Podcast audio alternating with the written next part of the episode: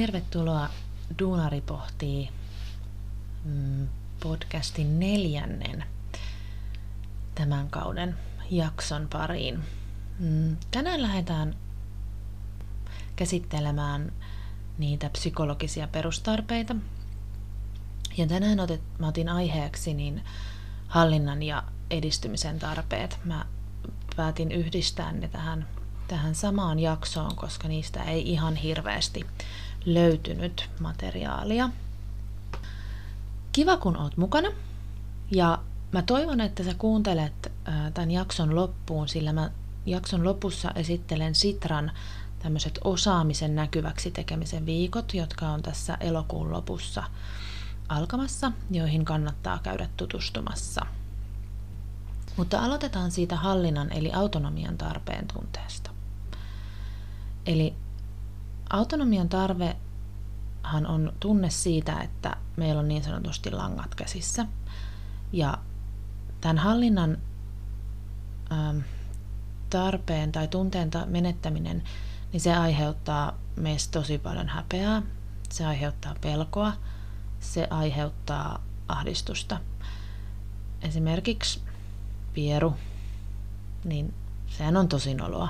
Ja se on, on tosi, tosi hävettävä tilanne. Se on ihan normaali arjen tilanne, mutta me, me no, ja hävetään sitä aika paljon. Ja, ja se, että me, me menetetään se hallinnan tunne siitä meidän kehosta.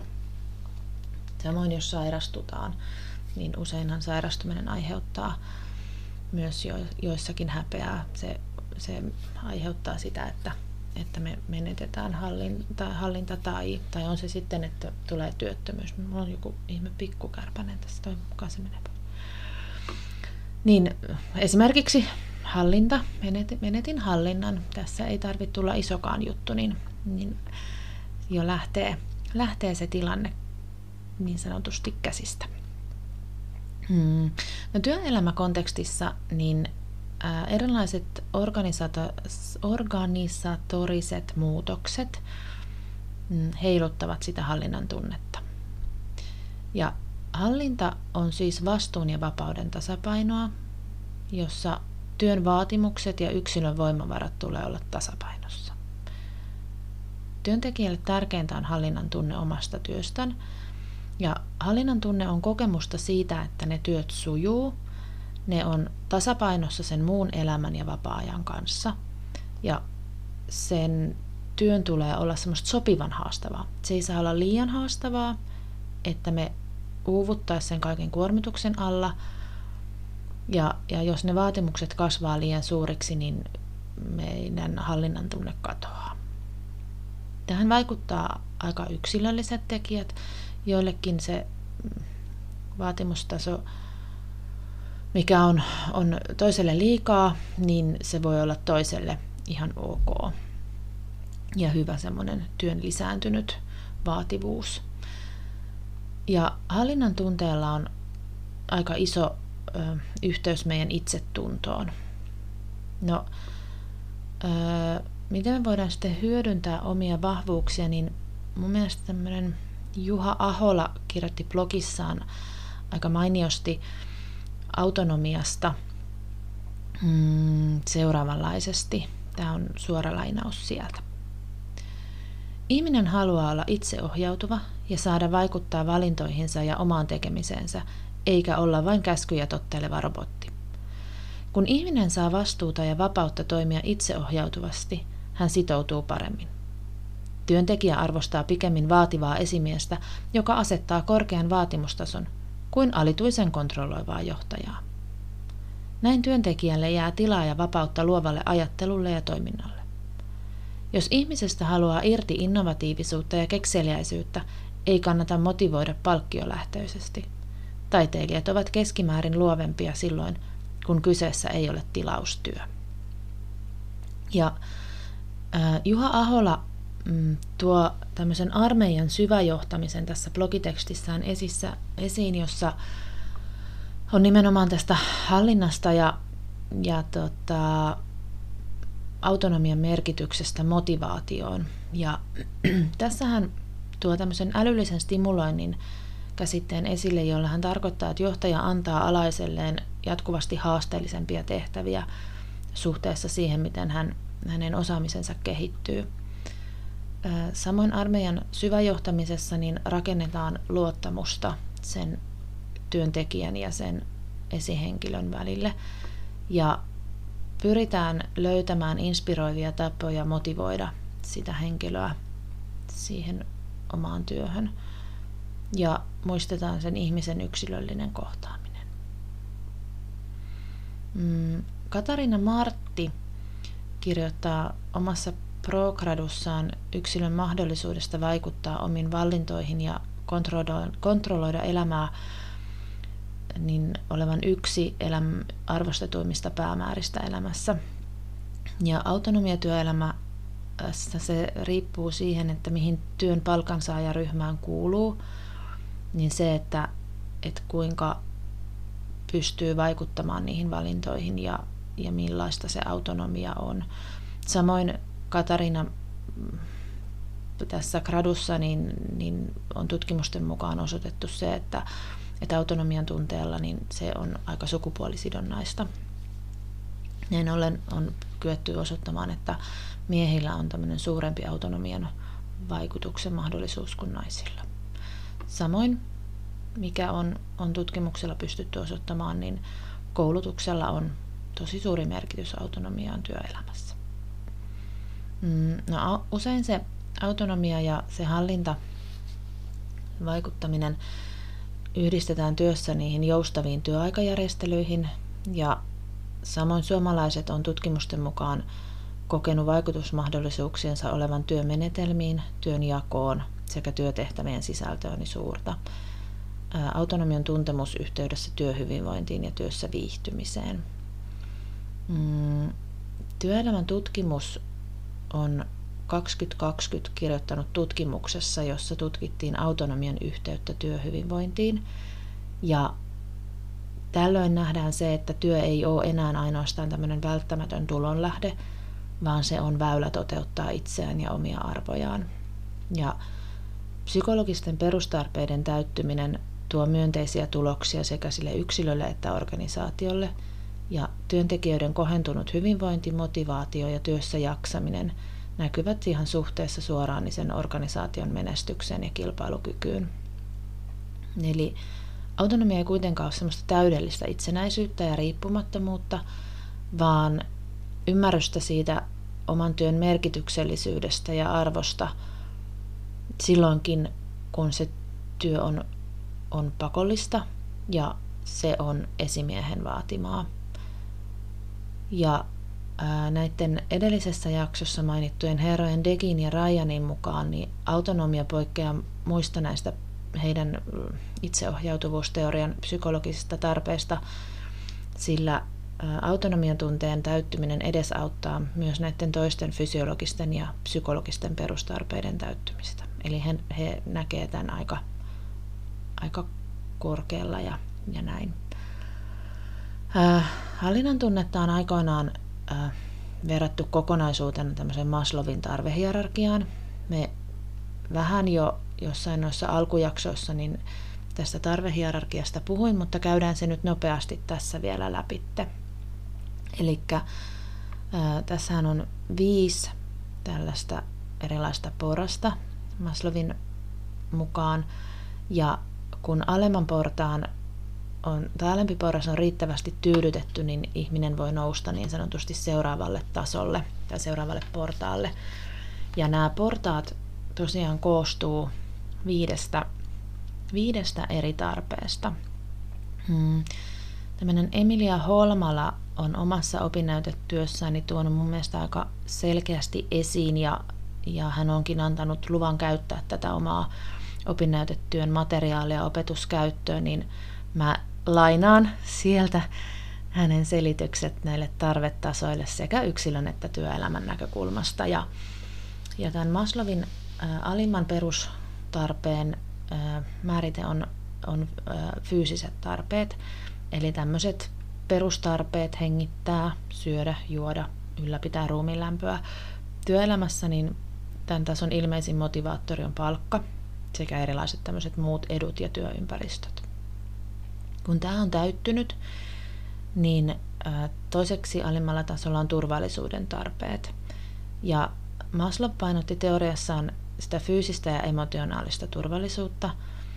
Ja turvallisuuden tarve liittyy tasapainoon ja pysyvyyden säilyttämiseen. Työelämässä ne on työterveyshuolto, sosiaaliturva, säännöllinen työ luo tämmöisiä turvallisuuden tason tarpeiden tyydyttäjiä. Kolmantena tarvehierarkian tasoon on liittymisen tarve. Ja työyhteisössä sosiaalinen tuki, esimerkiksi työkaverit, esimies, pystyy täyttämään tätä tarvetta. Ja tämän takia ää, erilaisilla ihmissuhteilla niin voidaan nähdä olevan aika suurikin motivoiva vaikutus työpaikoilla. Ja tätä ehkä mun mielestä myös tämä korona-aika on, on aika, aika lailla tuonut tässä esille, että, että ihmiset oireilee aika paljonkin, kun ei, ei, eivät voi tätä sosiaalista tukea ja sen tarvetta täyttää. Neljäntenä portaana on arvostuksen tarve, ja tämä arvostuksen tarve jaetaan kahteen osaan. Ensimmäinen osa pitää sisällään itsekunnioituksen ja itsetunteen, tai itsetunnon, anteeksi. Ja, ja toinen osa on tämmöinen toisten ihmisten osoittama luottamuksen tarve. Ja näitä on halu saada arvostusta ja kunnioitusta. Eli se, että, että me kunnioitetaan itseä, itseämme, mutta se, että, että me saadaan arvostusta ja kunnioitusta. Ja viidentenä eli ylimpänä tässä Maslowin tarvehierarkiassa niin on tämmöinen itsensä toteuttamisen tarve.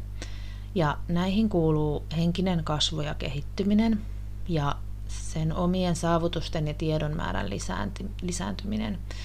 Ja yritykset tyydyttää tätä yksilön itsensä toteuttamisen tarvetta erilaisilla urakehityksillä ja kouluttamalla työntekijöitä. Näin ollen he luovat tämmöisiä uusia taitoja työpaikalle ja se luo taas sitten lisäarvoa sille koko organisaatiolle. Mm, tätä Maslowin tarvehierarkiaa on, on aika paljonkin kritisoitu, sillä nykypäivänä niin nähdään jo, että et, et kyetään niin kuin, tai tarve, näiden tarpeiden tyydyttäminen niin on tämmöistä samanaikaisesti voidaan tyydyttää useampaa tarvetta, eikä olisi olisi niin syytä edetä näin kronologisesti, kun Maslow esittää myös Maslow itse jossain vaiheessa näin jotain tekstejä joskus, että, että on myös itse, itse pohtinut jälkeenpäin, että, että tämmöinen ehkä näin raa, raaka portauttaminen ei ehkä nykypäivänä ole enää sitä, sitä tota, mitä, miten tarpeiden täyttyminen edellyttää. No, Jari Hakanen on kirjoittanut omassa työnimukirjassaan tämmöisestä hedonisesta ja eudaimonisesta näkökulmasta työhyvinvointiin ja tässä eudaimonisessa näkökulmassa niin tunnetuin edustaja on ollut Ar- Ar- Aristoteles. Kylläpäs tänään takkuilee kieli. Ja ää, Aristoteleen mukaan niin hedonistinen malli ei johda parhaaseen hyvinvointiin, vaan parasta hyvinvointia tuottaa se, että voi elämässään toteuttaa omia inhimillisiä mahdollisuuksiaan ja tehdä sitä, mikä on arvokasta ja hyveellistä. Mm, no, toinen psykologinen perustarve, johon tänään tartutaan, niin on tämä edistyminen, eli kehittyminen. Ja tämähän ruokkii sellaista meidän sisäistä motivaatiota. Me puhutaan motivaatiosta myös myöhemmissä jaksoissa. Ja kun me sokaistutaan sille omalle osaamiselle, niin se meidän osaaminen muuttuu osaksi arkea. Ja meillä ihmisillä on tosi paljon potentiaalia ja osaamista, jonka olemassaoloa me ei enää itse nähdä eikä ymmärretä. Ja näiden pienten arjen edistymisten näkyväksi tekeminen niin luo tunteen siitä kehittymisen kasvusta. Et jos se työntekijä koko ajan kokee polkevansa paikallaan, hän ei koe, että hänellä olisi mahdollisuuksia kehittyä tai, tai hän ei ole ähm, ymmärrä eikä näe sitä omaa oppimistaan, mitä siinä ajan saatossa on tapahtunut, niin, niin, niin eihän silloin se tarve täyty. Näin ollen sen osaamisen sanottaminen ja näkyväksi tekeminen on tosi tärkeää, koska se vaikuttaa ihan suoraan siihen hänen motivaationsa, että miten hän sitä työtä tekee ja, ja se hänen fokuksensa alkaa kohdistumaan ihan muuhun kuin siihen itse työn tekemiseen. Mm, yhtenä esimerkkinä mulle tulee itselle tämmöinen suorittajatyyppi. Ja tota, samaistun tähän tosi paljon. Että et, et ihminen, joka on tämmöinen suorittaja, niin hän suorittaa niitä tekemisiä pysähtymättä näkemään niitä omia saavutuksiaan, eikä koe semmoista ylpeyttä eikä onnistumisen tunnetta niistä saavutuksistaan.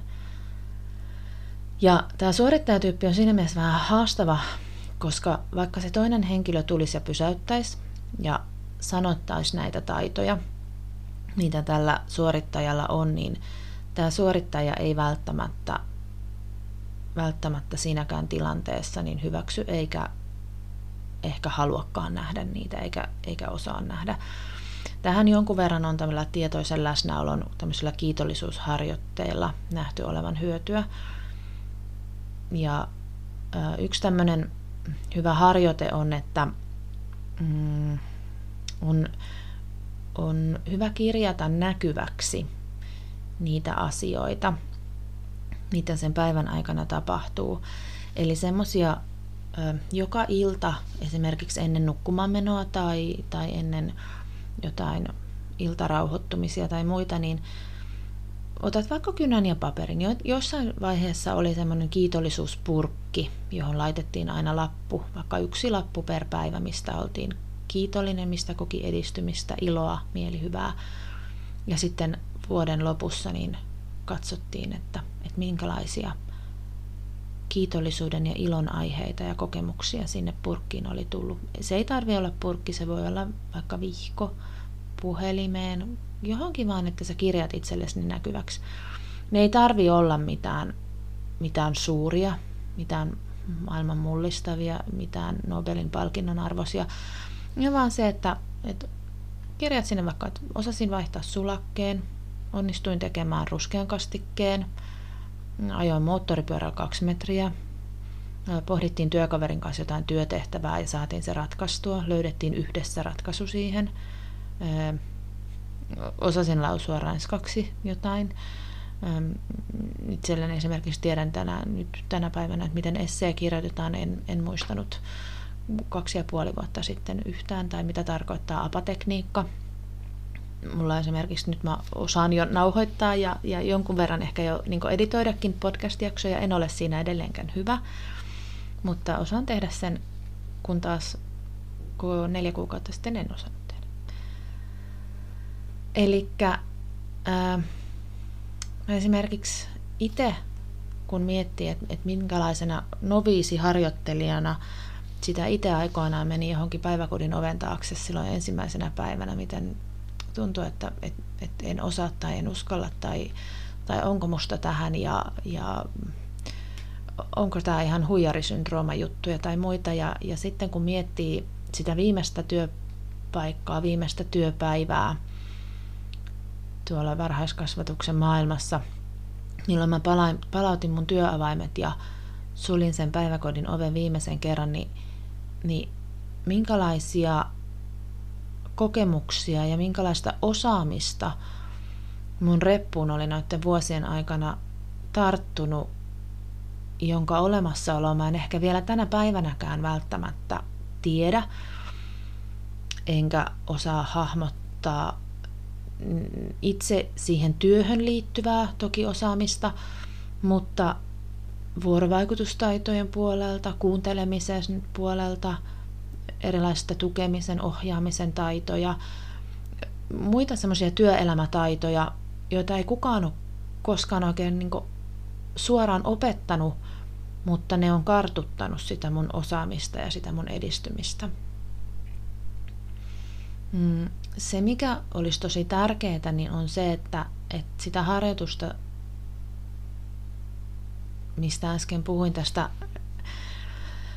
tämän osaamisen näkyväksi tekemisen harjoitusta, niin, niin sitä pitäisi tehdä useamman viikon ajan. Eli ei, ei nyt niin, että sä vaikka nyt tämän viikon ajan kirjaat joka ilta yhden asian, missä sä olet onnistunut tai, tai minkä sä osaat tehdä näkyväksi osaamisen kentältä itsellesi, vaan se, että, että sitä toistaisi useamman viikon ajan.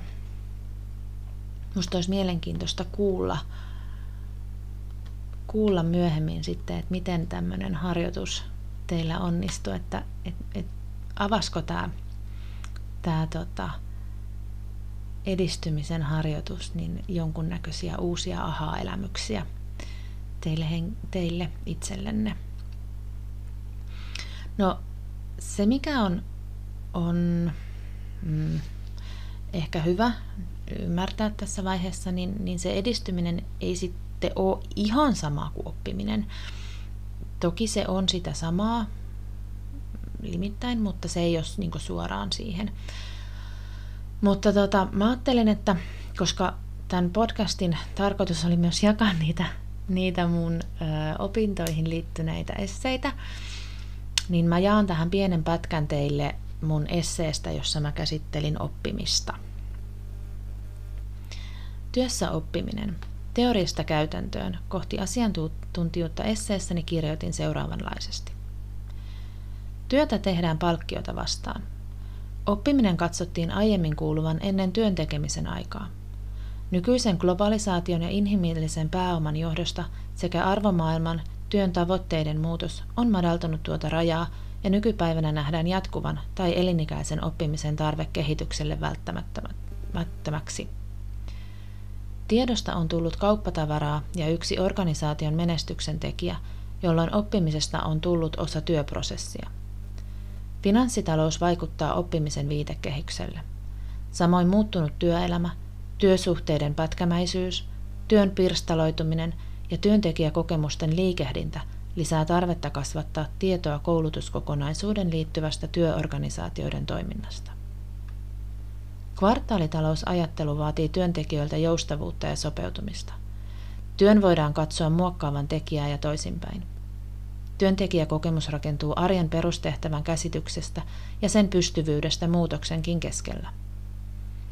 Puhuttaessa oppivasta organisaatiosta tulee huomio kiinnittää toisiaan tukeviin preskriptiiviseen suuntaukseen, jossa luodaan ohjeet ja neuvot oppimiselle, kun taas deskriptiivisessä suuntauksessa jäsenetään organisaation kykyä oppia. Työssä oppimisen on nähty lisäävän viihtymistä ja jaksamista sekä työvointia. Tärkeää on nimenomaan ymmärtää tunteiden ja vuorovaikutuksen vaikutus työhön ja kompetenssiin sekä työstä selviytymiseen. On myös huomioitava, että tarve jatkuvalle oppimiselle lisää stressiä ja painetta. Oppiminen lisää epävarmuutta omasta oppimisesta ja yksilön tulee sietää epävarmuutta ja epätietoutta. Työn sisältöjen jatkuva muuttuminen ja työn monitaitoisuus aiheuttavat lisäpaineita, jotka voivat heijastaa kotiin ja vapaa-aikaan, joten oppiminen ei aina ole positiivisten ajatusten kontekstissa. Elinikäinen oppiminen organisaatioiden menestyksen tekijänä vai yksilön ammattiidentiteetin epävarmuustekijä? Elinikäinen oppiminen nähdään jatkuvana muutoksena. Muutos luo epävarmuutta. Epävarmuus aiheuttaa stressiä ja pelkoja. Olenko riittävä?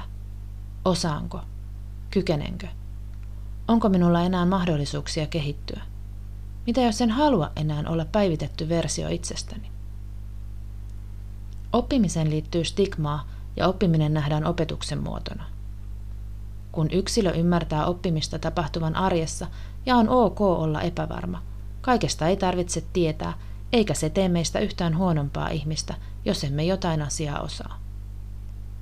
Oppiminen vaatii aikaa ja tilaa sekä motivaatiota. Oppimista ei voi pakottaa. Oppiminen arjessa on pieniä hetkiä, kysymyksiä miten, miksi, kuinka, voitko auttaa. Kun oppimisen ja tiedon vastaanottamisen tekee näkyväksi arjessa, madaltuu kynnys vastaanottaa uutta.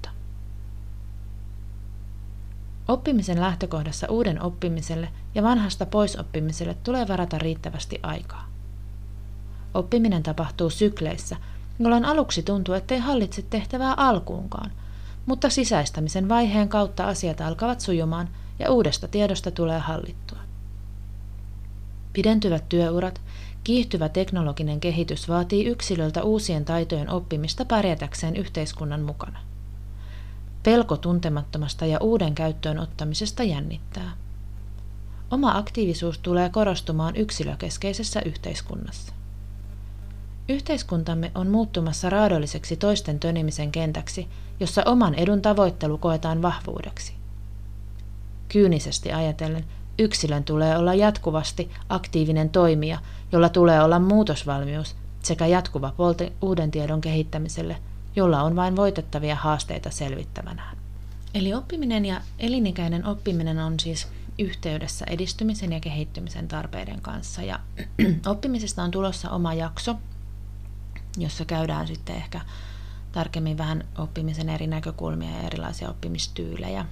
Edistymisen näkyväksi tekemisen helpoin keinohan on toki kehityskeskustelut ja katsotaan, jos mä teen niistä oman jakson, en ole ihan varma. Toki olen kirjoittanut esseen kehityskeskusteluista yhtenä työn kehittämisen välineenä. Mutta mä näen, että ennemmin se arjessa annettu palaute luo edistymistä ja tyydyttää tätä psykologista tarvetta. No se, mistä mä tuossa alussa mainitsin, eli tämä Sitran järjestämä osaamisen näkyvin viikot, niin näiden viikkojen tavoitteena on innostaa ja kannustaa kaikkia huomaamaan osaamista ja tekemään se näkyväksi. Samoin tavoitteena on herättää julkista keskustelua siitä, että kyky tunnistaa omaa osaamistaan on yksi osallisuuden, toimijuuden, hyvinvoinnin ja työllistymisen ehto. Samoin yhtenä tavoitteena on koota monia toimijoita yhteisen sanoman äärelle. Tämä osaamisen näkyvin viikon hanke on käynnistynyt, se, tai se käynnistyy tuossa elosyyskuun 2021 vaihteessa. Siitä löytyy lisää sivulta www.sitra.fi kautta hankkeet kautta osaaminen viiva nakuviin kautta hashtag mistä viiva on viiva kyse. Mä laitan tämän tonne blogin puolelle ja samoin tonne tota, tämän jakson jaksokuvaukseen. Samoin tämä Sitran osaamisen näkyviin viikot niin löytyy somesta aihetunnisteena hashtag osaaminen näkyviin. Käykää ihmeessä katsomassa. Mä itse esimerkiksi lisäsin itseni sinne listalle, että mulle tulee tästä, tästä sitten lähempänä tietoa. Mm, mä ajattelin, että mä lopetan tämän jakson ö, mun esseessäkin olleeseen Frank Martelan elämäntarkoitus kirjassa olleeseen lainaukseen. Hän oli lainannut Tolstoita. Ei voi lakata tietämästä sitä, minkä tietää. Kiitos sulle, että kuuntelit tämän mm, toisen kauden neljännen jakson tänne loppuun. Mä toivon, että sä laitat mulle palautetta ja toivon, että otat Insta- ja Facebook-sivut seurantaan sekä painat sieltä Spotifyn puolelta sitä seuraa nappia siitä Duunari pohtii podcastin vierestä. Se merkkaa mulle tosi tosi paljon. Ja tosiaan kiitos kaikille, kaikille ketkä olette palautetta ja, ja tota, ajatuksia ja vinkkejä ja muita jakaneet. On ollut kyllä mielenkiintoista lukea niitä. Olen jokaisesta palautteesta tosi kiitollinen. Mutta ensi viikolla palataan taas näiden psykologisten perustarpeiden äärelle. Katsotaan, minkä, minkä tarpeen äärellä sitten ensi viikolla nähdään. Mutta siihen asti, niin moikka!